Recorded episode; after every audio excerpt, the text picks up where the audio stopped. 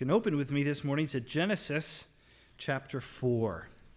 Genesis chapter 4.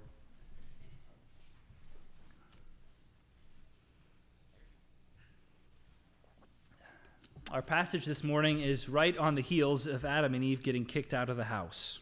Uh, we looked last week at the, uh, at the fall, where Adam and Eve sinned against God. Adam and Eve, our first parents, rebelled against him, and in so doing, brought upon themselves a curse. And not just upon themselves, but also on all of us. And the last verse of Genesis 3 says this He drove out the man, and at the east of the Garden of Eden, he, God, placed the cherubim and a flaming sword that turned every way to guard the way to the tree of life. In other words, Adam and Eve and all their descendants, that's us, have been shut out of the presence of God because of our sin, because of our rebellion against God. And, and this, is a, this is a deep grief for us. And in fact, for all humanity, every human being who's ever lived under the sun, we find in ourselves a longing which nothing in this world can satisfy. And the reason is because we were created by God for God, to know Him and to be in His presence. And so, we as human beings, we have a deep longing which nothing in this world can satisfy because there's an angel standing at the gate of Eden, and we can no longer go back to the garden, no longer back to the presence of God. And in, in one way of seeing, reading the rest of Scripture, the whole rest of the scriptural story, is a quest to go back to the garden with a central question, something like this How can we go back to the presence of God? How can we, defiled sinners, go back into the presence of a holy God and not be destroyed? And on one level, that's actually the question the two characters we're going to look at this morning were asking. The first two men born of a woman, Cain and Abel. And the passage we're going to look at this morning is that Cain and Abel sought to worship God, to come into his presence, and as sinners to be welcomed into the presence of God. And as we'll see, Abel is welcomed and Cain is not. There's a lot of fallout from this. We'll look more at the fallout next week. But this week, I want to consider Cain and Abel's sacrifice. Because this whole idea of sacrifice becomes central through the rest of Scripture. At the heart of worship, whenever people are seeking to come into the presence of a holy God, for whatever reason, time and time again, we see them bringing sacrifice. And we see even in this passage that a right sacrifice makes all the difference in terms of being welcomed into the presence of God. And this is a very strange thing for us in 2022 as Americans. It's like, what on earth is up with this idea of sacrifice? It's a very foreign. I could, I could remember reading the Bible as a kid and reading about all the sacrifices in the Old Testament. Like, what, what, what, is, what does all this mean? Right? It seems very strange. Uh, but as we'll see, the more we come to understand the meaning of, this, of sacrifice, the more we'll come to understand just what it takes for us to be in the presence of God. So I'd like to read the passage together and then we'll pray. Genesis 4, beginning in verse 1. Now Adam knew Eve, his wife, and she conceived and bore Cain, saying, I've gotten a man with the help of the Lord. And again she bore his brother Abel. And now Abel was a keeper of sheep, and Cain a worker of the ground. In the course of time, Cain brought to the Lord an offering of the fruit of the ground, and Abel also brought of the firstborn of his flock and of their fat portions. And the Lord had regard for Abel and his offering. But for Cain and his offering, he had no regard. So Cain was very angry, and his face fell. And the Lord said to Cain, Why are you angry? And why has your face fallen? If you do well, will you not be accepted? And if you do not do well, sin is crouching at the door. Its desire is for you, but you must rule over it. This is the word of God. Let's pray. Father, we come this morning to you and to your word, seeking to understand something of you. When we open the pages of this book, we come in contact with you, and you are so f- far above our understanding and our comprehension. And we are at times simply overwhelmed by who you are. And so we ask this morning, Lord, that you would reveal yourself to us, that you would show us something of yourself, that you would show us the significance of sacrifice and how it is that through Jesus' blood we can be brought into your presence. And we pray all these things in his name. Amen. All right. Big idea this morning, if you want something to write down, is this sacrifice is essential, right? Sacrifice is essential if we want to come and worship God. Okay? Right? Sacrifice is essential if we want to come and worship God. And we see that as basically the basic assumption underneath this first sacrifice ever recorded in Scripture that Cain and Abel come into the presence of God and the difference between being accepted into the presence of God and not is a right sacrifice. We'll explain what the difference is a bit later between Cain's and Abel's sacrifice. It's really important to understand. But first, I just want to acknowledge this idea of sacrifice is, is foundational, it's central if we're going to come into the presence of God and be accepted. And the question I want to ask this morning is why? Why is this? Because this, this theme recurs throughout all of Scripture, all the way up until the time of Jesus. Those who come to worship God, if they're going to come and worship rightly, they're expected to bring sacrifice. Why sacrifice? And we're going to see two answers this morning. First of all, because sacrifice is the only way we can be brought into right relationship with God as sinners. And secondly, because sacrifice is a powerful way for us to proclaim our relationship with God. So we'll look at the first one first and the second one second. So, first of all, sacrifice is the only way we can be brought into the presence of God, that we can be our relationship can be reconciled with God. I'm going to look at both Abel and Cain's sacrifice. We're told about these two brothers, and we're not given many details. One would wish that maybe we were told their favorite color or where they went to high school. We're told their names, their birth order, and their occupations. Right? So Cain is born first, he's the firstborn of Eve, and then Abel, born second. And we're told that Cain uh, was a, a farmer. He worked the ground. He's a worker of the ground, and so he's growing produce.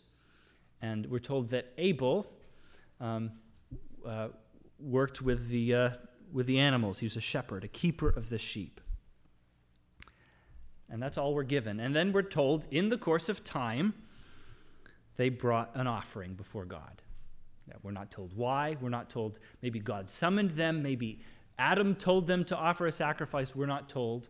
All we know is that they're seeking now to come before God and to, to worship Him.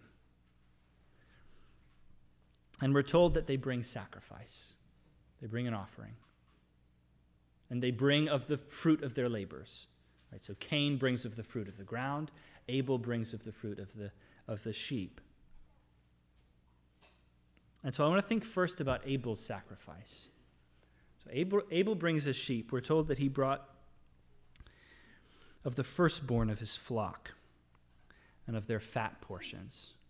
So Abel brings a sheep, and we're not told the details of exactly how the sacrifice went down, but if it's anything like the other sacrifices we see in Scripture, he brings the sheep up to an altar, he kills it, and then he burns it. Okay? And so this is a, a typical way of performing a, a sacrifice in the Old Testament. And again, when we come in contact with this sort of thing, as 21st century Americans, we say, What on earth is going on here? Right? What, what does this mean? The meaning is not unpacked for us here. We're simply told the facts of the case that because Abel sacrificed an animal, he was accepted before God. But as the Old Testament goes on, the meaning beneath this kind of sacrifice is explained for us, particularly in the time of Moses, hundreds of years later. And in the, in the time of Moses, God had set apart a people for himself and he gave them very specific instructions on how it was that they were to worship and to come into his presence. And part of that was animal sacrifice. We've been looking at, at some of this in our Sunday school, uh, our Sunday school, adult Sunday school class. Going through Exodus. And just last week, we were looking at the sacrifice for the anointing of the priests. That the priests of God were supposed to come together, and what they did is they put their hands on an animal okay, in this case, a, a bull, put their hands on a bull, and as they had their hands on the bull, they would then kill the animal, and then it would be burned. And it's explained that this sacrifice was a sin offering. A sin offering. That as the priests put their hands on this bull, they were identifying with it. And as they, they killed it, they were saying, This bull is actually going to die on behalf of our sins. And again, it's a very foreign thing when we open the page, pages of the Old Testament and look at this whole system of sacrifice. The tabernacle and the temple in the Old Testament were bloody places. Okay. Um, the temple courtyard is a mess with animals. Um, and it's it makes you ask the questions like why why does God require this for worship? What's going on beneath this? Why all this death? And we find the answer actually all the way back here in Genesis, in the passages we've been looking at in the last couple of weeks. What did God say about the tree of the knowledge of good and evil? To Adam and Eve before they ate of it If you eat of it, you will die. The wages of sin is death. If you turn, if you rebel, if you sin, you will die. That's what you're choosing. So the wages of sin is death. And so the picture in an animal sacrifice is actually that the animal is dying the death of those who are sacrificing it that their sin is, in a sense, being put on the animal in their place, so that then they can come into the presence of God, having been cleansed of sin, so that they might not be struck down. This is the idea that the animal is actually dying in the place of the people. And still, maybe we have questions, right? How is it that a bull or a goat or a sheep could die on behalf of a human being? How is it that this works itself out? And Scripture has an answer for this. The writer of Hebrews, if you want to turn with me to Hebrews chapter 10, explains. This is after the coming of Jesus. And the writer of Hebrews explains that actually this Old Testament system of sacrifice was actually just a picture of a better, more perfect sacrifice to come. Hebrews 10, verse 4 says this For it is impossible for the blood of bulls and goats to take away sins. The blood of bulls and goats can't actually effectively cleanse from sins. Those Old Testament sacrifices were a picture, they were an object lesson, a very vivid one. That when the people came into the presence of God, they were saying every time, someone has to die on behalf of sin. This is the seriousness of sin, that someone has to die on behalf of our sin. And all those years that the people of God offered sacrifice, going all the way back to Abel, the writer of Hebrews says they were all actually looking forward to a better sacrifice. That all those sacrifices were actually pictures of the sacrifice of Jesus Christ. Hebrews 9, verse 11. But when Christ appeared as a high priest of the good things that have come, then through the greater and more perfect tent, not made with hands, that is not of his cre- this creation, he entered once for all into the holy places, not by means of the blood of goats and calves, but by the means of his own blood, thus securing an eternal redemption. And so Scripture teaches us that all these Old Testament sacrifices were all pointing forward to Jesus, and that it's actually only in the person of Jesus Christ, the eternal Son of God, that we can be forgiven. How could an animal bear human sin? How could an animal die in the place of a human being? But a human being could die in the place of a human being. If there, if there could but come a sinless man who didn't deserve to die, perhaps he could die in our place. And if perhaps there could come a divine man, a man both human and eternal God, then perhaps that man could bear an eternal weight of sin. And that man is Jesus Christ. He is the perfect sacrifice, as Scripture calls him, the, the Lamb of God, slain for the sins of the world. And so, all the way back here in, in Genesis 4, right, right on the heels of this great tragedy, already God has instituted this system which promises a Savior, right? Adam and Eve, and now Cain and Abel have brought upon themselves by their sin despair, death, hopelessness. And yet the promise is that through a sacrifice, they might actually be able to be reconciled to God. Already, the promise of Christ is rippling through the pages of Scripture here in Exodus chapter 4. And that promise is for us too that actually through the blood of Christ, we can come back into the presence of God, that our sins can be cleansed. And so the question is do you have a sacrifice to bring into the presence of God? Not an animal sacrifice. Don't go out and kill a bull. Right? The, the shadows have gone. All those sacrifices were pointing forward to Christ. Christ has come. We don't need those sacrifices anymore because the true sacrifice has come. And the question is do you know him? Have you believed on him? Have you found in him your salvation? And if you haven't, you can. It's simply a matter of faith that you would come to him in simple faith and trust in Him and say, Lord Jesus, I want to be brought back into relationship with God. Would you cleanse me by your blood so that I might be brought back to the garden again? Back into the Holy of Holies, that I could know my God again. So, this is the first lesson that sacrifice has to teach us.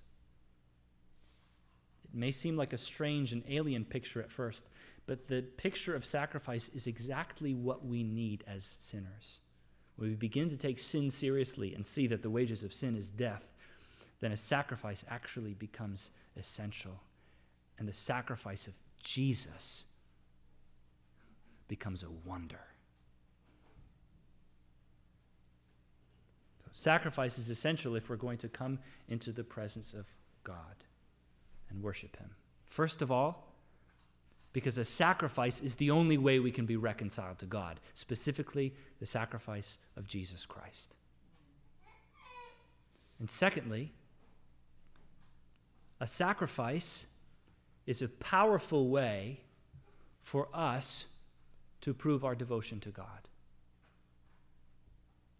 Sacrifice is a powerful way for us to prove our devotion to God. Let's look now to Cain. Cain also brought an offering.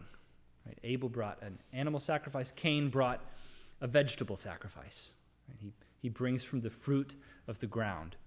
Now, some, some have speculated that the problem with Cain's sacrifice is that he's bringing vegetable, not animal. Okay? But I don't think that's the problem at all. Because, as, again, as you move forward through the Old Testament, and as God gives specific instructions about the kind of sacrifices he wants, he actually gives specific instructions to bring grain sacrifices and bread and these sorts of things into his presence. It's a different kind of sacrifice. There's all kinds of sacrifices in the Old Testament. There's the sin offering, which we've sort of already talked about. But there's also fellowship offerings. The sin offerings would have been burned whole. But certain offerings, the people would bring into the presence of God, and they wouldn't burn it whole, they'd barbecue it. And then they'd eat part of it, and the priests would eat part of it, and then part of it would be burnt. And this was a sign that they were actually having a potluck supper with God. They're actually sitting down at the dinner table with God and enjoying fellowship. And so certain sacrifices were about atonement for sin, and then other sacrifices were just a way of saying, we're in relationship with each other, right? It's like coming to the dinner table. Um, if you never come to the dinner table, it's like, well, are you part of the family? But when you come, it's like, now we're together. So I, I don't think it's necessarily wrong that Cain was bringing vegetable sacrifices. The problem is in what kind. Notice the language Moses uses to describe these two sacrifices. Now, as I said, there's hardly any details here, so the details that are included are obviously important. Notice what Moses says about Cain's sacrifice. Cain brought to the Lord an offering of the fruit of the ground, and now compare it to how Abel's sacrifice is described. Abel also brought of the firstborn of his flock and of their fat portions. Of Abel, we're told he brought the best of what he had. He looked around at his flock of sheep and he found the one sheep that he most would have wanted on his dinner table that night. He found the one sheep that he most would have wanted to breed for the next generation. The prize winning sheep right, at, the, at the Union Fair. And he brought that sheep and he gave it up. He sacrificed the best of what he had, the firstborn. What are we told about Cain? Cain brought to the Lord an offering of the fruit of the ground. It was an offering. He brought something that he had and gave it to God not his best. I think that's the difference here between Cain's offering and between Abel's offering. Abel brings the cream of the crop, Cain brings something. And in doing so, he actually misunderstands the nature of sacrifice. Right? Because when we sacrifice something, it's a sacrifice. Right? It usually hurts when we sacrifice something. Cain brought an easy sacrifice. He brought to the Lord something that it wasn't very hard to give up.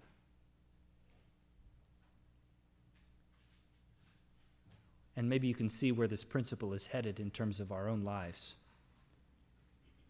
That there's certain things it's easy to give over to God, and there's certain things that are much more difficult. And the call of God for those of us who have believed in Jesus Christ is not that we come to God and give Him parts of our lives, the parts that are easy to give to Him, but that we give over to Him every square inch,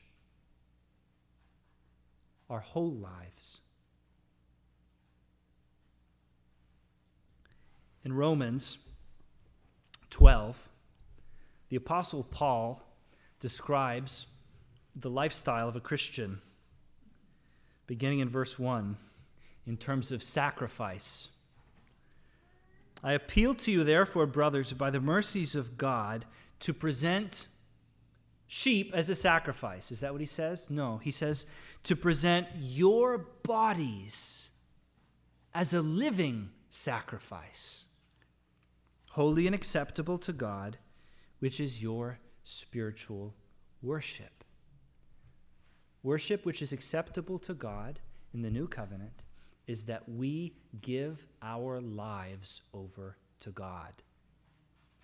Not part of it, not what's convenient, but that actually our bodies themselves go up on the altar.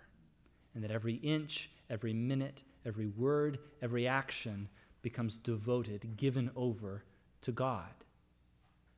Now we ought to be careful. It's not that we, we become a sacrifice that earns us forgiveness. This is not works salvation. It's the sacrifice of Christ that brings us into the family. But now that we've been bought by the blood of Christ, as Scripture says, we are not our own. We belong to God. And all of our lives ought to be given over to love and to obey and to serve our God. In other words, our very bodies become living sacrifices.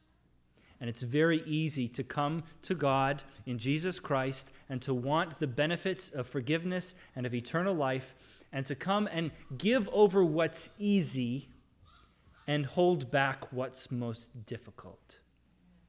Jesus encounters this kind of mentality in Matthew chapter 19. You may recall the story of the rich young man, this wealthy um, man of standing. I don't know, maybe he was in real estate. And he comes, he comes to God, uh, comes to Jesus, who is God, comes to Jesus, and he says, what, what must I do to inherit eternal life? And they have quite a conversation, but when it comes down to it, what Jesus asks him to do is to sell everything that he has, give it all to the poor, and to follow him. And in asking him to do that, what Jesus is doing is he's putting his finger on the one thing he knows that this young man won't give up. And the young man goes away sorrowful. Because as much as he likes the idea of eternal life, and as much as he likes the idea of Jesus, he's unwilling to give up his money. As much lip service as he might give to God, when it comes down to the question between his money and his God, he'd rather serve his money. And when that's the case, God is not your God, money is your God. And there's many such instances of that, even in our own lives, not just having to do with money. If there's anything in our lives where when it comes down to it, it's this or God, and I'd rather choose this, I'd rather choose my career, I'd rather choose my comfort, I'd rather choose my fill in the blank over God, that's your God, not God.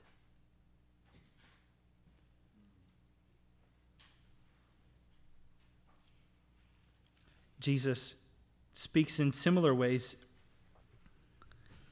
in Matthew uh, 16.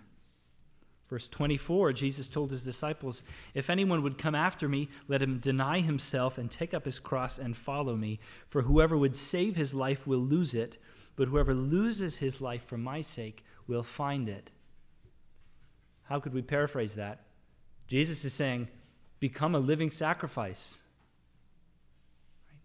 That in following Jesus, what we're called to do is actually to turn all of our lives over to Jesus, every square inch even the most difficult parts. In Matthew 10, Jesus puts his finger on, on another difficult thing, right? For the rich young man, the idol was money. But we all, we all of us have different temptations, different things which we are tempted to hold actually over God, to pledge our allegiance to something other than God. And as a way of bringing this idea all the way to the most extreme limit, Jesus applies this principle even to the family. Matthew 10, verse 37 Whoever loves father or mother more than me is not worthy of me. And whoever loves son or daughter more than me is not worthy of me. And whoever does not take his cross and follow me is not worthy of me. Whoever finds his life will lose it, and whoever loses his life for my sake will find it. Is there anything we hold closer, dearer in this world than our mother, than our father, than our son, than our daughter?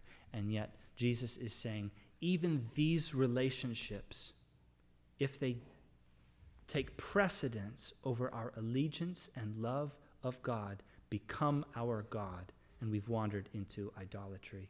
And we've wandered really into the error of Cain, who was willing to come to God with some level of worship as long as it was easy. But as soon as it began to hurt, he wasn't willing. He wasn't willing to offer to God his best. Right? Abel brings actually the best, and it hurts because that sheep would have been on the dinner table. And now he's going to have to suffer through second rate lamb.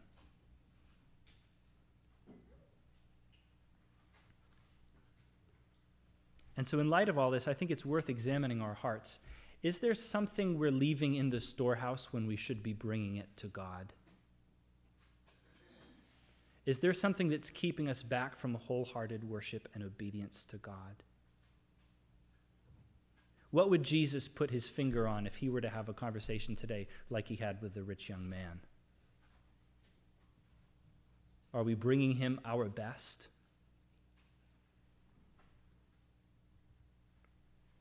And so, this, this picture of sacrifice and this story of Cain and of Abel It's not just strange and foreign from a land far away, a long time ago, a galaxy far, far away.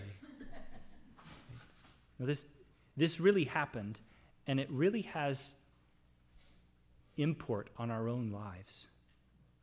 It matters that we know the perfect sacrifice, Jesus and that when we come into the presence of God, either on the day that we die or on the day that Christ returns, that we have a sacrifice in our hands. That we know Jesus. It really matters. And it really matters for us as Christians that we seek to live like Abel and not like Cain. To offer the whole of ourselves as a living sacrifice to God that our very lives would proclaim there is nothing better than God. There is nothing I desire more than Him.